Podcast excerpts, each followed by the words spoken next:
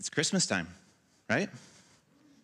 We got a like half woo from over here, and uh, a little more excitement coming from here. I just have to provoke the uh, the woos. So it is Christmas time here at the church. I, I love the decorations.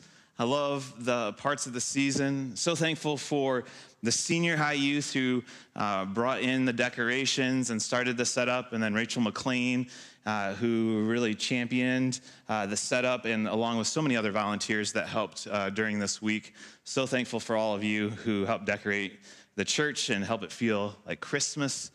I also want to thank uh, Emily Van Dorpy and her mom who decorated the Union downtown. Uh, just so great to see that decorated and, uh, and just a piece there in town. And so uh, thank you for them. Let's see, who else? Thanks to the city of Marshall for decorating the downtown and the fountain, right? Yeah, that's good. Um, let's see, who else? I'm on a, a roll here thanking people. Uh, thanks to my family for decorating my house. That's right, my house is decorated. So last week, Nick talked about how, how he asked the question of like, when does Christmas start for you? And, uh, and some of you are like, it's, it's full bore. Others, you're like, oh. So years ago, like, I'm the Grinch, Scrooge, grumble, complain kind of guy for anyone who set up Christmas decorations before Thanksgiving. Anyone with me? How many other Grinches and Scrooges are out there? Yep, that's right. We're, we're, we're a group here. So this year, what happened was uh, my daughter, in uh, about mid October, started playing Christmas music around the house. It was very subtle. It was just this, like, you know, like, all right, here we go, here we go, because they always want to decorate early. And so November 6th, November 6th, it became dark in my house. No, not really. Is November 6th, Christmas started in my house. We decorated the house. We barely made it past Halloween, and it became Christmas in my house. So judge me. Just get the judgments out right now. There you go. There it is. Yep, I see some head shaking there. I feel the love. Uh, but we uh, started decorating for Christmas. And really, the reason we started is that I said something like, we need more Christmas. And really, what it was was it's more hope and joy and peace and love. And our family was eager for that. Just like I imagine your family, you are eager for more hope and joy and peace and love. And so, for the next four weeks, as we walk through Advent, we're doing a series titled Expectations of a Child. Children have wonder, they have awe. So, I invite you to turn with me to Luke chapter 2, the it just seems to be a centerpiece passage at Christmas time. You're going to hear this probably a number of other times as we walk through this series. But I want to begin uh, this series with these words. And, uh, and so in Luke chapter 2, verse 1, we begin. In those days, Caesar Augustus issued a decree that a census should be taken of the entire Roman world. This was the first census that took place while Quirinius was governor of Syria and everyone went to their own town to register. So Joseph also went up from the town of Nazareth in Galilee to Judah, Judea, I'm sorry, to Bethlehem and to the town of David, because he belonged to the house and the line of David. He went there to register with Mary, who was pledged to be married to him and was expecting a child. While they were there, a time came for the baby to be born, and she gave birth to her firstborn, a son. She wrapped him in cloths and placed him in the manger because there was no room available for them. And so this season, we think of a child who was born so long ago. We think of one who God sent as hope, as joy, as peace, and as love, these themes of Advent that we'll walk through. And I started thinking about, as I mentioned, how I went from really this Scrooge Grinch character to being more open and desiring more this season. And I concluded really it was two different words. Is it's the word nostalgia and also hope. I think it was both nostalgia and hope. Because the last two years have just been rough, right? In so many different ways. Each of us can name different elements and how some areas have improved, some have gotten worse, and you just have questions in a lot of other areas. It is extremely difficult navigating these times. And so, what I think about is I, we decorate the house think of the tree that goes up. It was my grandma's tree, and, and thinking of the stockings that we hang and the memories that I have with my kids on Christmas morning. I think of the different times together as we were putting these up. It's this nostalgia element tapping into. And maybe for you, this season will include some special recipe that was your grandma's, or you'll play some certain songs that mean have certain meaning to you, or you'll hang on your tree an ornament that was a family member's, or you'll think about times with your kids, or you'll embrace times that you had as a child yourself. We have these memories because we find relief in tradition. We look back with nostalgic heart and hope we find something that's there. And nostalgia is defined as a sentimental longing or a wistful affection for the past, typically for a period of place with happy personal associations. Nick mentioned last week it's a wonderful life for him. When he watches that movie, he said, Then it's Christmas. For you, it may be a number of other things. But at Christmas time, there's something special about Christmas through the eyes of a child. There's wonder, and there's awe, and there's mystery, and there's excitement, and there's expectation. I think one of the great treasures of this season, one of the great gifts of this season is expectation. Is that often for children, it revolves around a gift, right? Yesterday, my son, we were in a store and he sat in front of uh, a gift that he really wants and he goes, One day you'll be mine.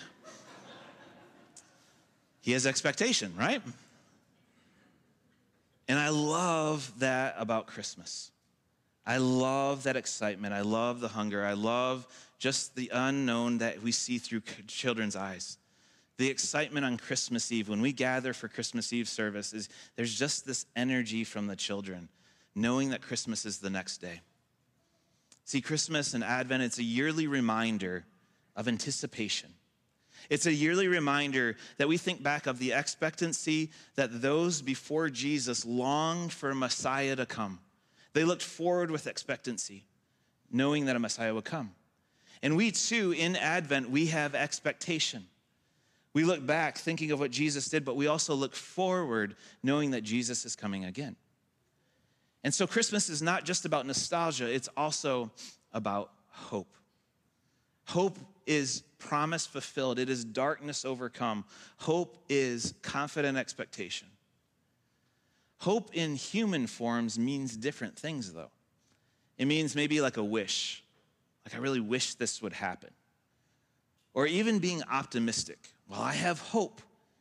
But those are both based on human elements, on what other humans will do or what you can do and accomplish. Biblical hope is confident expectation in a God who never changes, in a God who made promises and fulfilled them, and a God who is yet to fulfill all the promises that he made that Jesus will return, that he's good.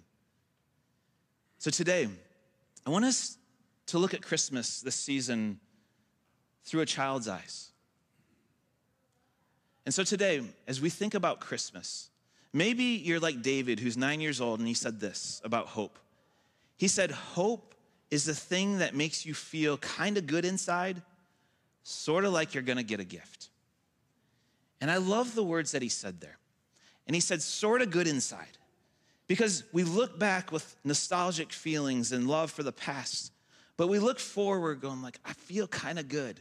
Like I'm putting my confidence in God and I feel sort of good. And there's like this gift coming. I don't know exactly what that gift may be on Christmas like a child, but something's coming. And I love this description of hope that we have in this season. So let us consider four elements of childlike hope as we begin this walk towards Christmas. First thing is that childlike hope is placed in someone else. As a child, and you think of children around you, you think of the dependence that they have upon parents or grandparents or teachers or coaches or bus drivers or whoever it may be there is an utter dependence upon them for just about everything that they need. See, when they need something, and, and when my son was talking about the gift that he wanted, he wasn't saying he could provide that. He was placing his hope in someone else, that they would provide that. And this is the same thing when it comes to faith, is that we hope in a God who is the one that provides and sustains and gives. G.K. Chesterton, Chesterton said this. He said, as long as it as long as matters are really hopeful, hope is a mere flattery or platitude. It is only when everything is hopeless that hope begins to be a strength. And so, what he's saying is that as long as you can do something about it, it's not really hope because you're actively doing it. But when we talk about biblical hope, it is this utter surrender of, I can't make this happen, but I know the one that can. And so I put my trust and my faith and my hope in God. So it's placed in someone else. Childlike hope also develops patience, maybe, right? Some of you might check out at this point. Been like, nope, I want nothing to do with patience. I'm going to solve it. I got it. No one really likes to wait. And rarely do we just say, hey, ah, give, give me, just, just postpone it. Let's not deal with that now. But throughout Scripture, it is the word hope is all over the Psalms and all over Scripture. And really, there's two key Hebrew words that are used. And those two words are Yahal and also Kaval. And you see on the screen what they mean. To hope is to wait for and to wait. So, in order to hope, it demands patience, it demands waiting. The psalmist said it this way said, Wait for the Lord and be strong and take heart. Wait for the Lord. I love this. Is all right, we're gonna wait for the Lord.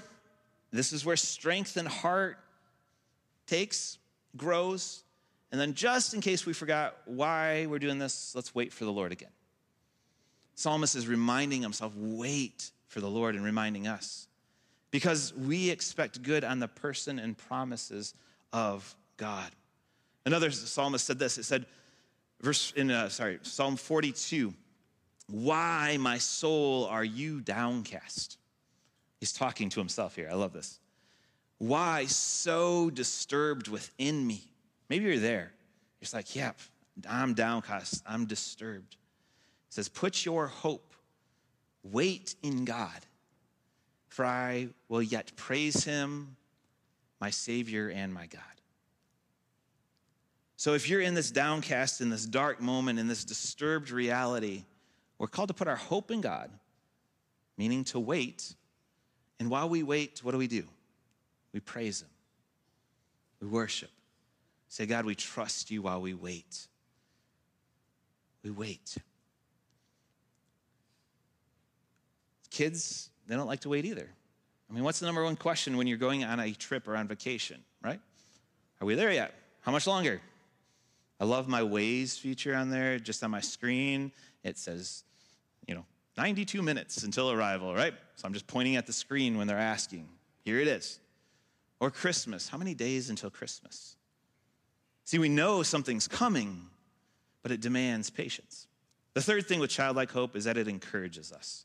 So if we've put our hope in someone else, if we've been developing patience, there's encouragement in that. Because again, we're not the one that has to make the results, to have things happen. It is encouraging knowing that something is coming.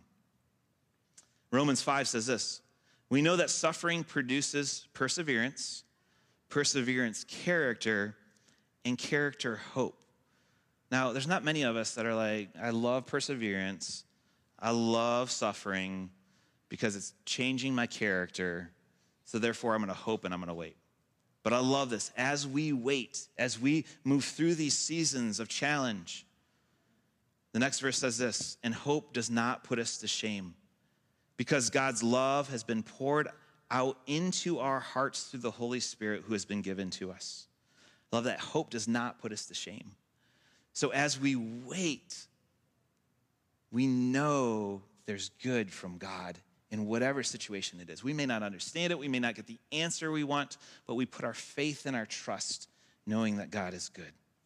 So, childlike hope is placed in someone else.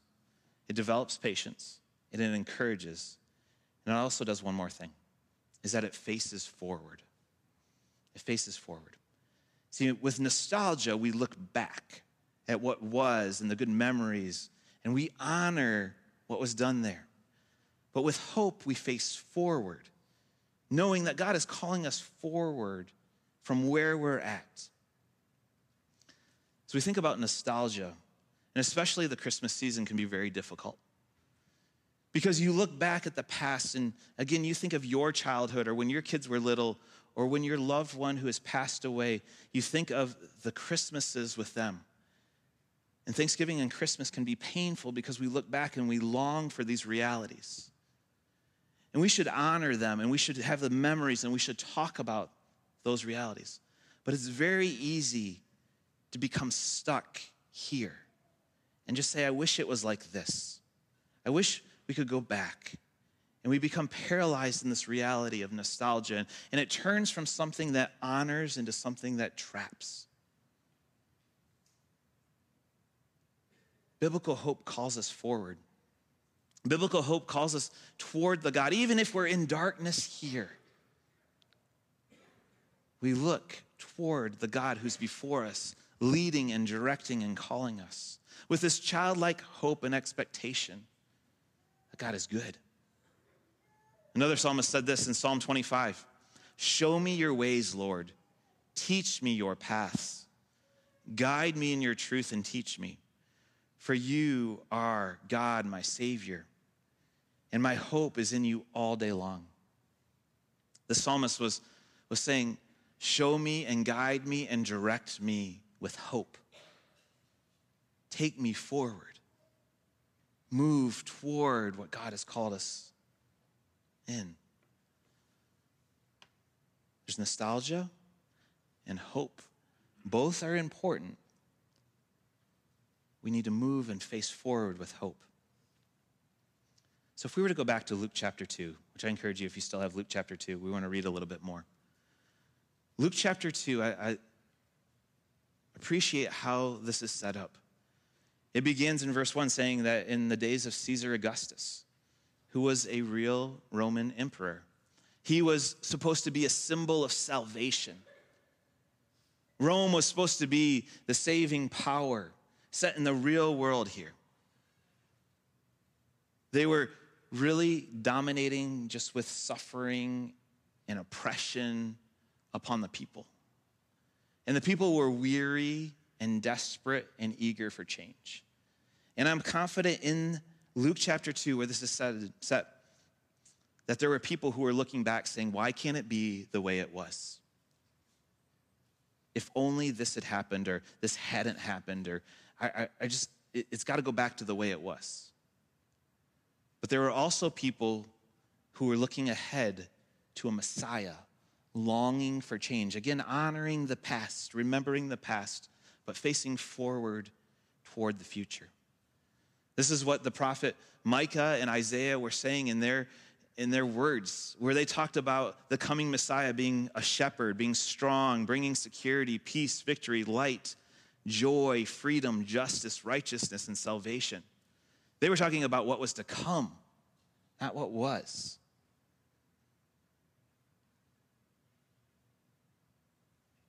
So you may be in a place of hardship with health or relationships or jobs, decisions, emotional well being, mental well being, spiritual well being, physical well being, whatever it may be. You may be in this place and it just feels dark.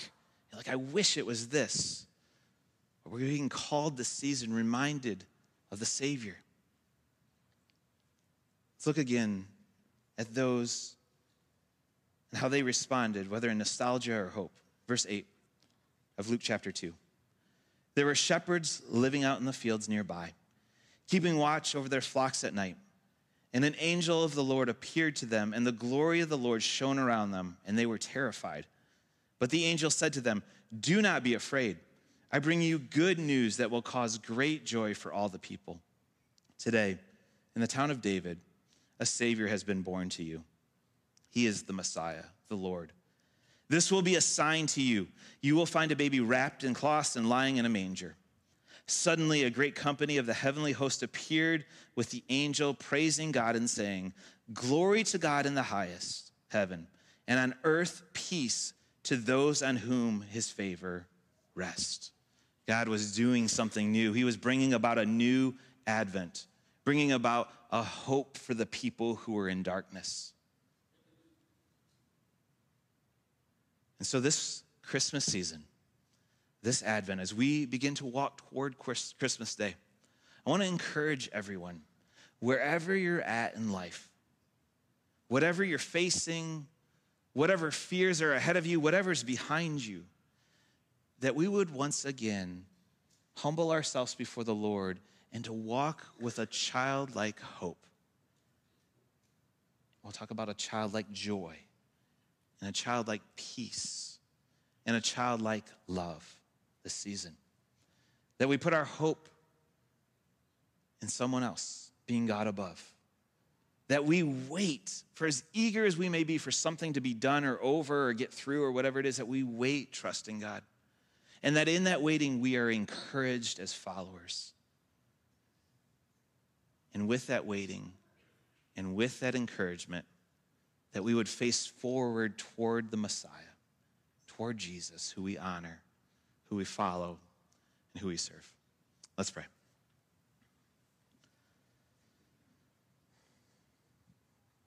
Gracious God, merciful Father,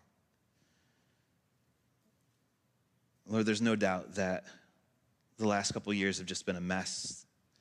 As it was mentioned in one of the baptism videos, just the chaos around. And Lord Jesus, in your supernatural ability, in your power, in your ways, through us, those who call you a Lord, who call you Savior, may we walk with this childlike hope.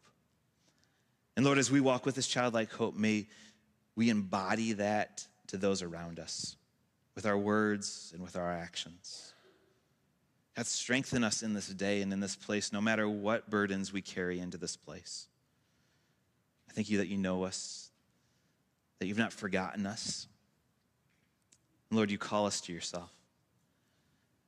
And to today, we pause, God, celebrating the work that you've done in the life of Charlie and Ross and Alex.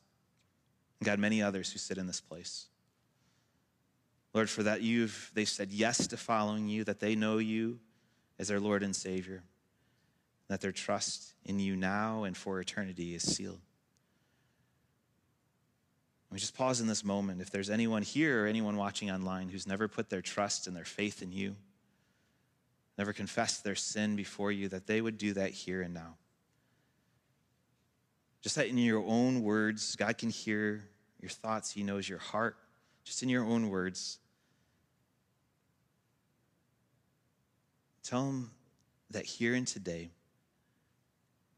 you want to walk in a childlike faith. That today you're confessing that you're a sinner, that you've sinned.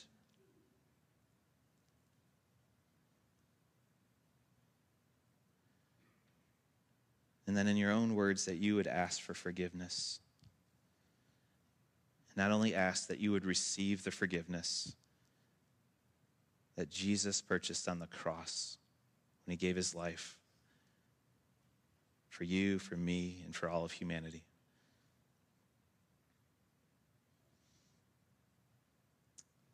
as you receive that forgiveness, that you would thank God. You thank Him for salvation, that you thank Him for eternal life, that you just let Him know that you want to follow after Him with a childlike faith. And so, Lord, help each one of us, Lord, to walk in a childlike hope. God, knowing that you are good, Lord, that you keep your promises. And Lord, you meet us exactly where we're at.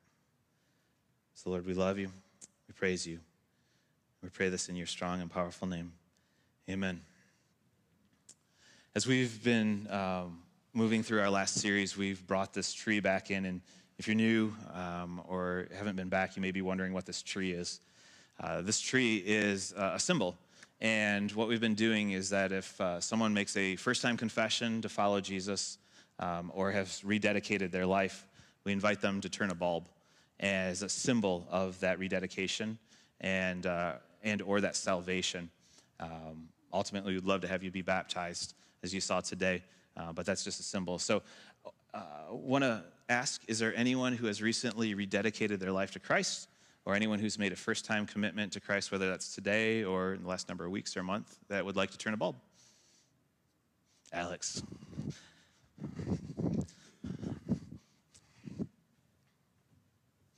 Choose any of the bulbs and just turn it to a clockwise direction. That's right. Check you out. Excellent, Alex. Praise God.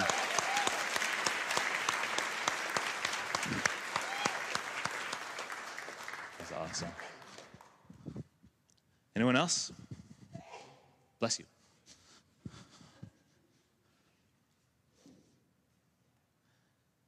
All right. All right, we'll keep asking. So we'll keep lighting that tree up and giving God the glory. So let's give God the glory and uh, give God some praise here. And uh, we'll invite John to come forward.